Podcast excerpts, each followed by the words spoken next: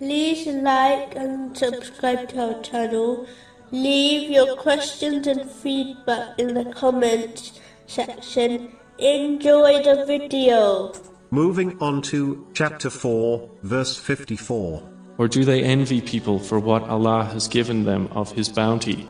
Each person has been created unique and given different potentials by Allah, the Exalted.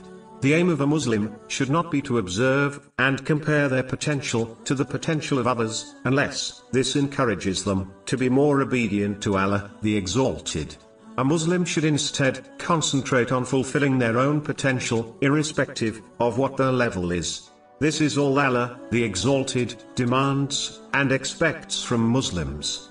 A narration found in Sahih Bukhari, number 20, indicates that the Holy Prophet Muhammad, peace and blessings be upon him, used to encourage people to act according to their strength, meaning their potential, instead of forcing them to go beyond this. This applies to both worldly and religious matters. One should strive to fulfill their potential and not stress over the potential of others, as this can lead to envy.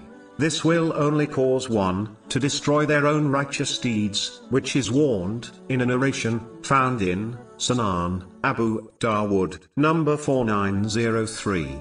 And it causes one to indirectly challenge Allah, the Exalted, as he distributed the blessing, which is envied. This does not mean a Muslim should be lazy, but instead, sincerely strive to fulfill their potential, as fulfilling the obligatory duties is within everyone's potential. Chapter 2, verse 286. Allah does not charge a soul except with that within its capacity.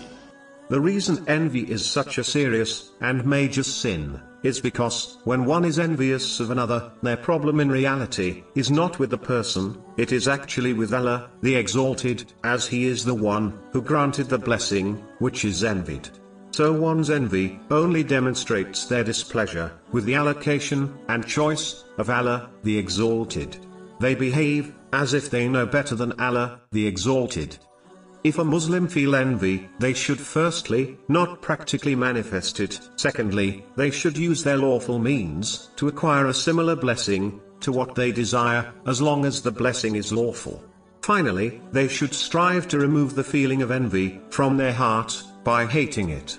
It is hoped this person, will be saved from the evil consequences of envy.